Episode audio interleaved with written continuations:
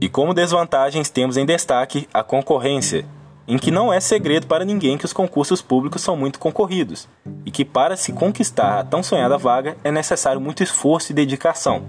Para quem está fazendo faculdade ou trabalhando em tempo integral, é preciso conciliar os estudos e a vida pessoal para atingir o objetivo final.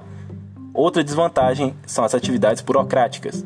É importante ter em mente que geralmente as tarefas diárias nos órgãos públicos são rotineiras e pouco criativas. O excesso de burocracia também pode tornar o ritmo de trabalho mais lento e desestimulante.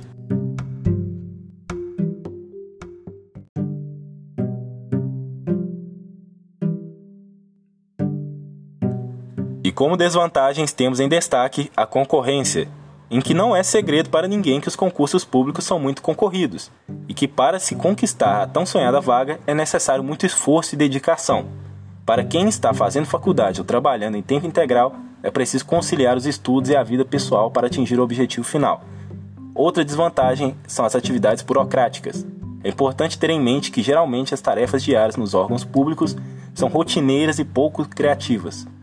O excesso de burocracia também pode tornar o ritmo de trabalho mais lento e desestimulante. Olá, boa noite. Meu nome é Matheus Rocha e eu estou só fazendo um teste. Espero que dê certo. Quero tentar colocar esse podcast no Spotify. Isso é só um teste, repito.